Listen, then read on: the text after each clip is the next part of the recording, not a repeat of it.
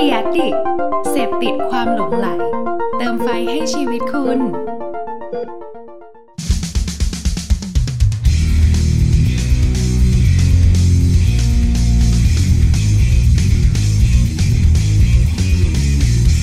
เซ่ซัมเต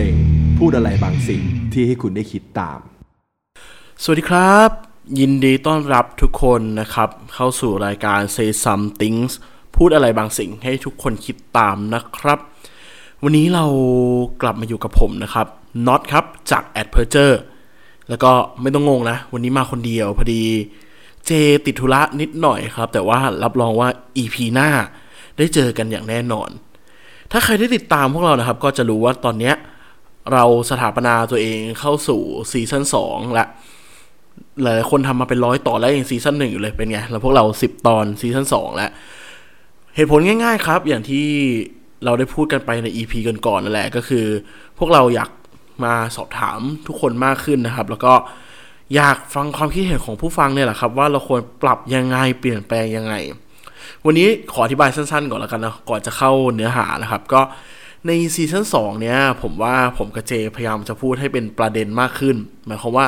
เรายังอัปเดตข่าวคราวแคมเปญโฆษณาในรายอาทิตย์อยู่ในละครับ แต่ว่า จะกรุ๊ปปิ้งมันให้มันเป็นหัวข้อมากขึ้นไม่ได้หวานไปเนอะแล้วก็จะทำให้มันสั้นลงกระชับขึ้นนะครับ แล้วก็หลายที่เหมือนที่หลายๆคนบอกมาเนั่นแหละในรีเสิร์ชที่เราถามไปในเพจนะครับก็เขาก็บอกว่าเฮ้ยให้มันสั้นลงหน่อยบางทีเวลามีน้อยนะครับ ก็เราจะมาลองปรับกันนะครับ แล้วก็ค่อยๆเรียนรู้ไปพร้อมกันแล้วกันเนาะอย่าเพิ่งอคอมเมนต์อะไรเลยตอนเนี้ยยังยังยังค่อยๆปรับไปให้คุณผู้ฟังเนี่ยแหละครับ วันนี้ที่เราจะมาพูดกันเนาะผมผมมีคุยกับเจก่อนที่จะมาอ่านอันเนี้ยว่าเฮ้ยโฆษณาในอาทิตย์ที่ผ่านมา มันมีโฆษณาหลายรูปแบบเลยครับ ที่ทั้งต่างประเทศทั้งไทยเองในเอเชียเอง แต่ว่ามันมีรูปแบบหนึ่งที่ค่อนข้างจะโดดเด่น คือรูปแบบรูปแบบโทษครับรูปแบบนะ ไม่ใช่รูปแบบนะ ลิ้นพันกันนิดนึงนะ เป็นรูปแบบที่ว่าเขาคิดงานโฆษณามาจากตัวสินค้าเอง เอ๊ะแล้วหลายหลายคนอาจจะคิดว่าเฮ้ยเรามันพิเศษยังไงวะเราต้องบอกอย่างนี้ก่อนว่าพื้นฐานครีเอทีฟครับ วิธีการคิดงานโฆษณา มันมีหลากหลายรูปแบบเนาะมันอยู่ที่ว่าสารตั้งต้นที่เราได้มันคืออะไร แล้วก็ประเภทของงานที่ทำออกมา มันคืออะไร เราลองแบ่งง่าย ๆ ครับว่าเอ้ยเราถ้าครีเอทีฟจะคิดโฆษณามา สักชิ้นหนึ่งมันสามารถคิดจากอะไรได้บ้างอะคุณผู้ฟังลองคิดตามกันนะผมลองให้เวลาสักนิดนึง ติ๊กตอกติ๊กตอกติ๊กตอกโอเค ยกตัวอย่างง่ายๆครับ ที่เราสามารถแบ่งได้ชัดเป็นพื้นฐานเลยนะ คิดจากแบรนด์ คิดโฆษณาจากแบรนด์คืออะไร คิดจากแบรนด์ว่าแบรนด์อยากพูดอะไร เอาแบรนด์ประเภทนี้ก็คือส่วนใหญ่จะเป็น สินค้าหรืออะไรก็ตามที่มันไม่ได้มี product ชัดเจนเป็นชิ้นเป็นอัน หรือการพัฒนาที่ออกมาเป็นรูปธรรมมากนัก เขาก็จะพยายามทำโฆษณาที่วันนี้แบรนด์อยากพูดอะไรกับคุณ เช่นอะไร เครือข่ายโทรศัพท์ เครือข่ายโทรศัพท์ออกมาพูดนู่นนี่นั่นว่าฉันเป็นใครฉันเร็วที่สุดยังไงฉันดีที่สุดยังไง อย่างที่สองคิดจากสินค้า product มีอะไร จุดเด่นคืออะไร character มันเป็นยังไง เอาตรงนั้นอะบิดมาทำโฆษณา อย่างที่สามคือคิดจากโจทย์ครับ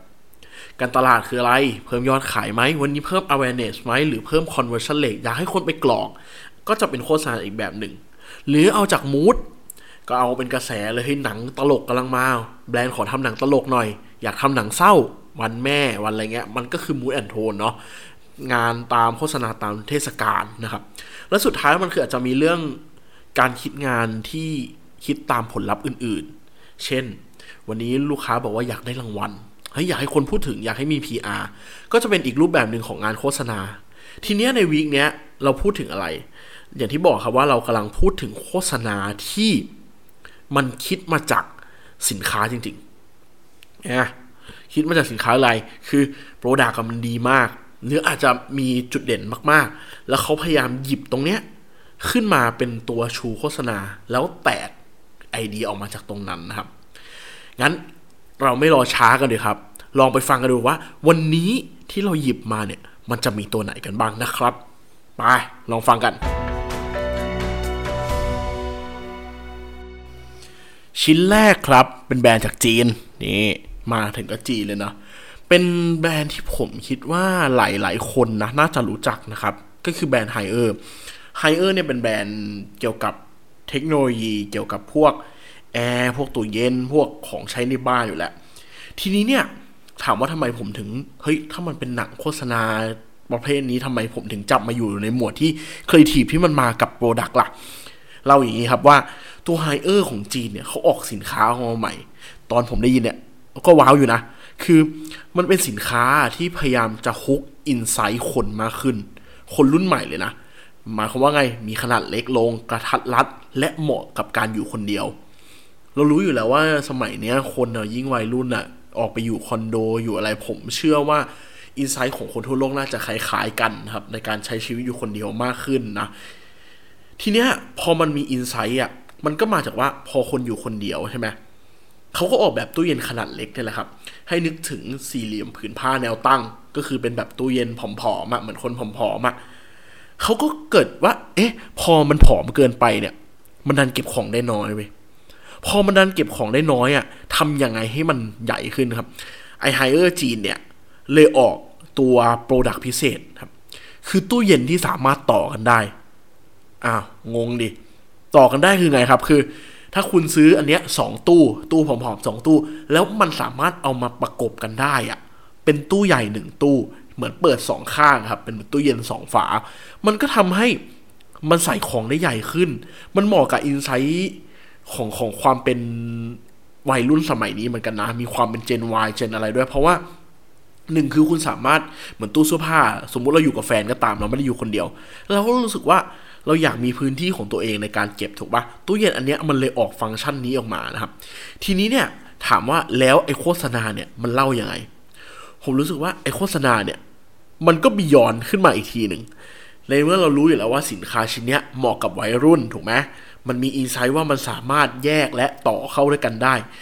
หนังอันเนี้ยมันเลยเป็นหนังพล็อตหนังรักเว้ย scene มันเปิดมาครับเป็นเป็นผู้ชายผู้หญิงคนหนึ่งอะเหมือนจะเลิกกัน เลิกกันเสร็จปุ๊บอะมันก็บอกลากันแหละ ภาพ art direction จัดๆเลยนะ เป็นแบบสีแบบนีออนนีออนเลย พอเลิกกันอะเขาก็กอดลากัน แล้วก็เก็บของใส่กระเป๋า หนังไทยเลยเนี่ย แบบเก็บของใส่กระเป๋าจะออกจากบ้าน สุดท้ายครับ ยกตู้เย็นไปด้วย แล้วแต่เฉยเลย เหมือนแบบดึงตู้เย็นออกไปข้างหนึ่งแยกออกไป ไอ้ปลายทางไอ้ที่ผมบอกแหละว่ามันขายของว่าสรรพคุณเห็นชัดๆเลยว่า มันสามารถแยกออกจากกันได้ และไม่ว่าใครก็มีตู้เย็นของตัวเองได้ ที่สำคัญ character เล่ามันชัดมาก หมายถึงว่า mood and tone การใช้สีในหนังครับ อย่างที่ผมบอกมันมีความเป็นนีออนแล้ว character มันคือคู่รัก เพราะฉะนั้นน่ะ ภาพของความเป็นวัยรุ่นมันจะชัดมากว่าไอ้ตู้เย็นตู้นี้มันไม่ได้อยู่ตามครัว หรือบ้านใหญ่ๆ หรืออะไรก็ตาม มันมีฟังก์ชันของความกระทัดรัด แล้วก็ อย่างที่ผมบอกว่ามันเป็นตู้เย็นของคุณอะ Haier พยายามจะบอกว่าอันนี้ตู้เย็นของคุณ ไม่ว่าคุณจะใช้ร่วมกับใคร แต่ข้างเนี้ยมันคือของคุณ เพราะว่าคุณประกบกับคนอื่นอยู่เนาะก็เป็น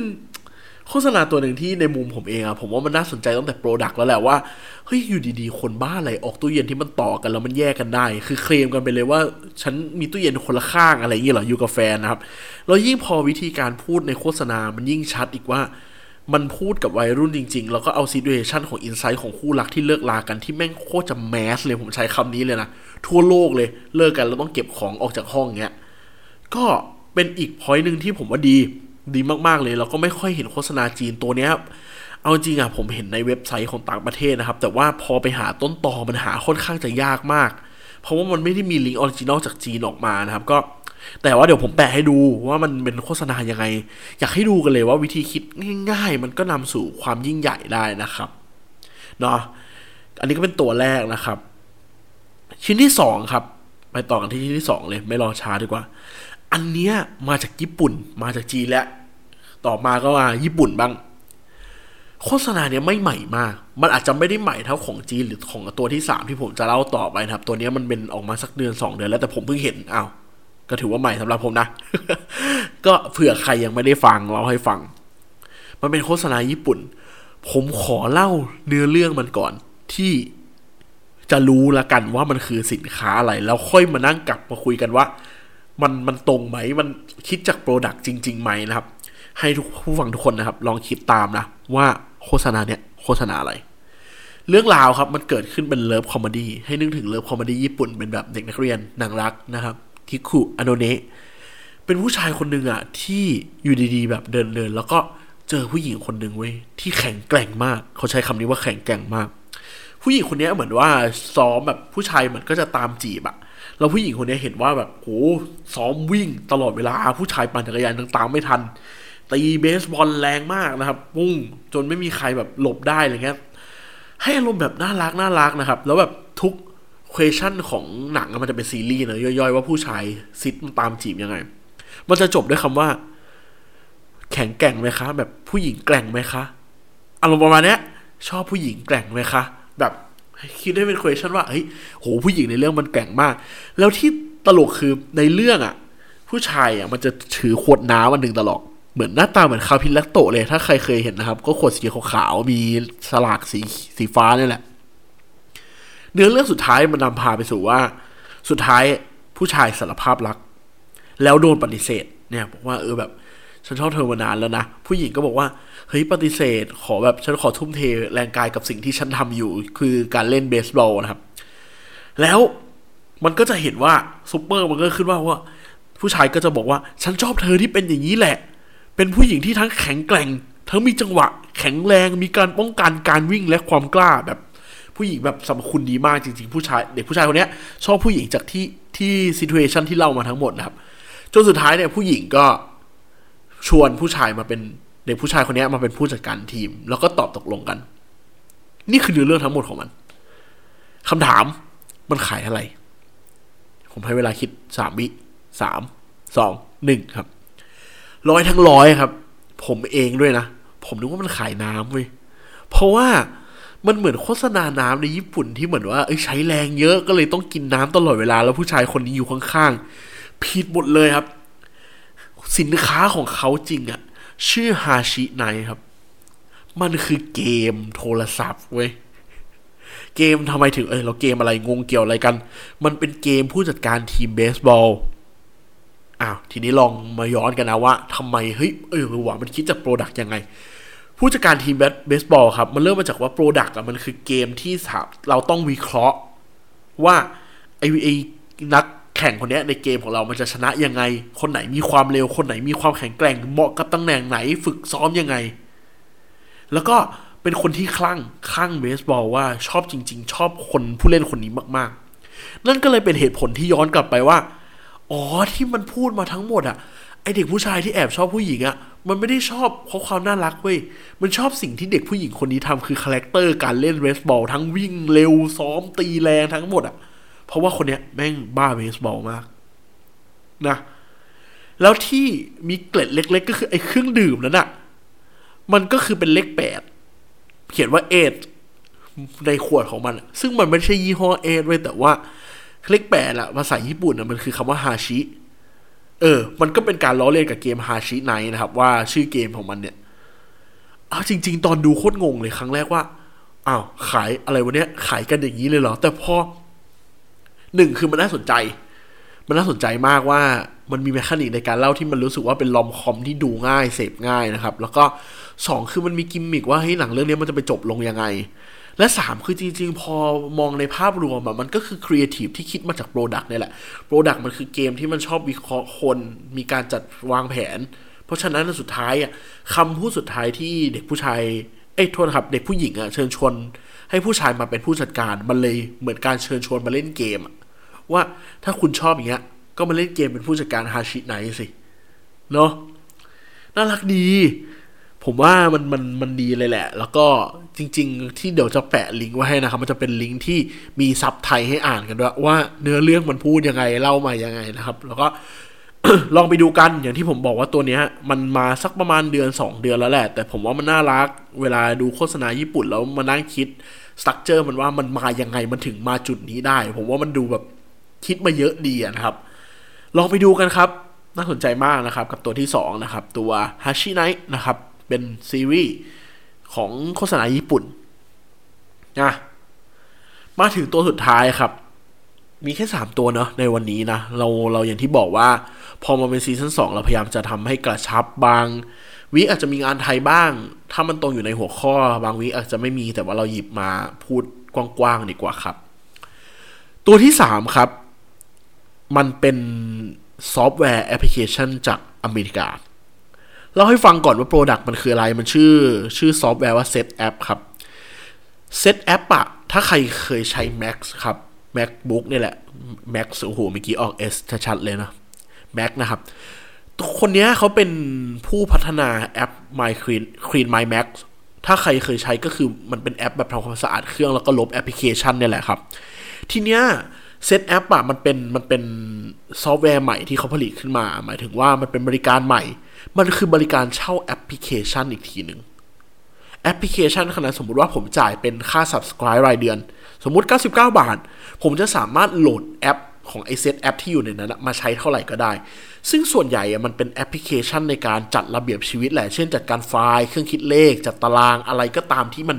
มันมัน healthy ต่อชีวิตประจำวันของเขาแล้วครับ เป็นเป็นแอปพลิเคชันเกี่ยวกับเรื่องพวกนี้ใน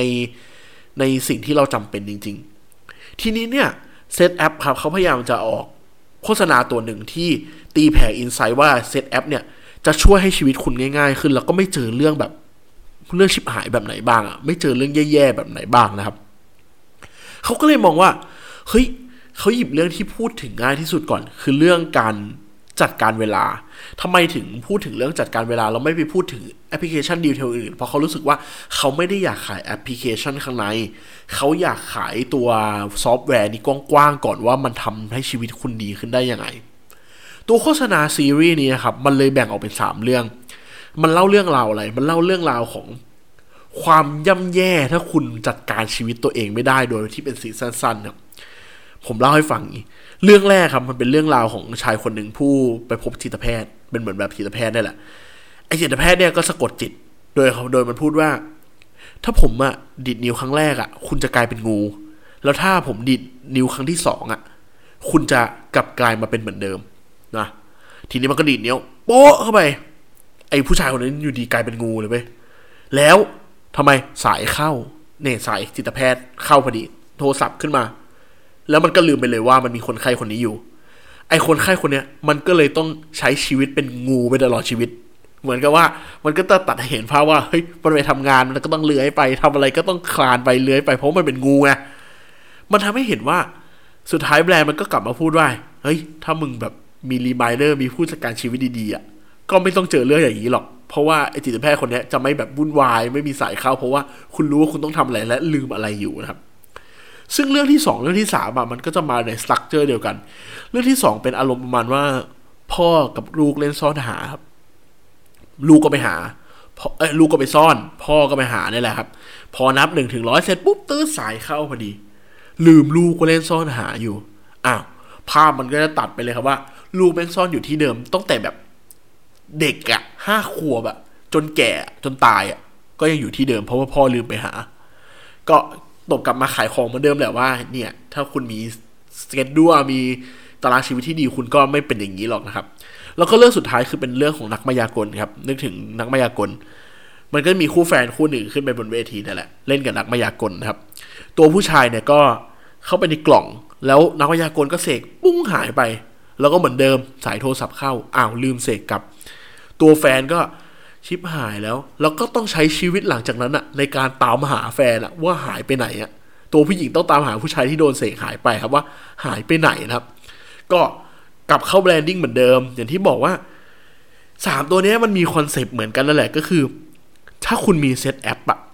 คุณจะจัดการอะไรง่ายขึ้นในชีวิตนะครับ ซึ่งความเจ๋งของมันเนี่ยที่ผมบอกว่าข้อดีมันคือการ base มาจากสินค้าก่อนว่า สินค้ามันทำอะไรได้มั่งนะครับ แล้วก็มาตี insight ว่าเล่าในมุมโจ๊กๆแหละตลกตลกให้คนคิดว่าเฮ้ยมันช่วยให้ดีขึ้นอย่างไร แต่ไม่พูดถึง detail อย่างที่ผมบอกว่ามันจะไม่ detail แล้วว่าแอปใช้งานยังไง เพราะว่าเขาไม่ได้อยากไปพูดว่าสมมติเขามีแอปพลิเคชันร้อยอย่าง เขาก็ไม่อยากไปพูดทั้งร้อยอย่างเนาะ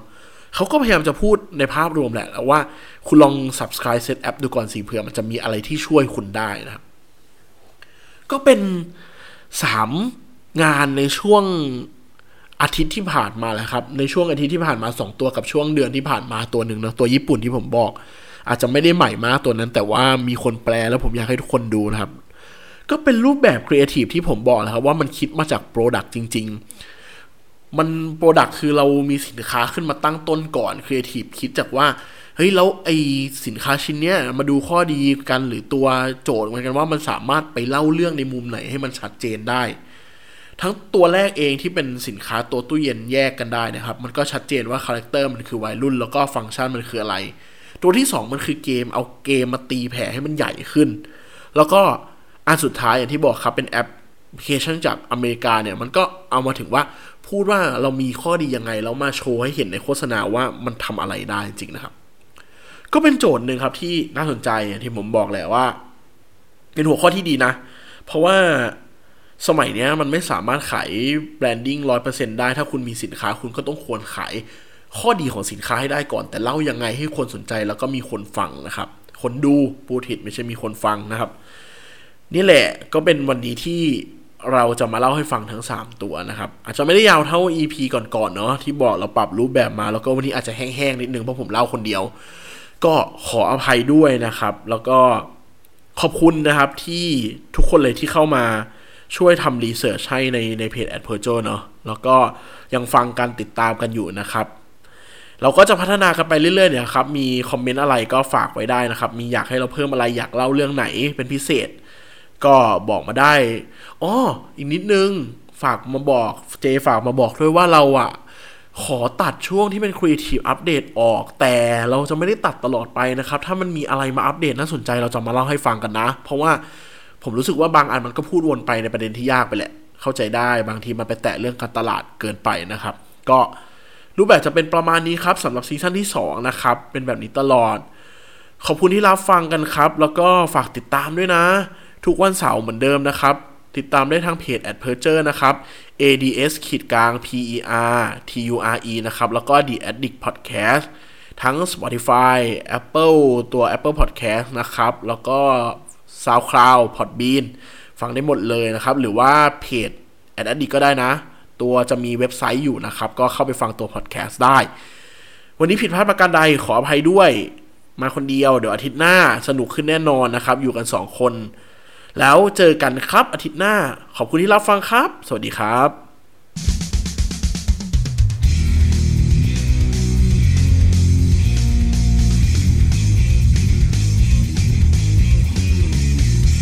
Say something พูดอะไรบางสิ่งที่ให้คุณได้คิดตาม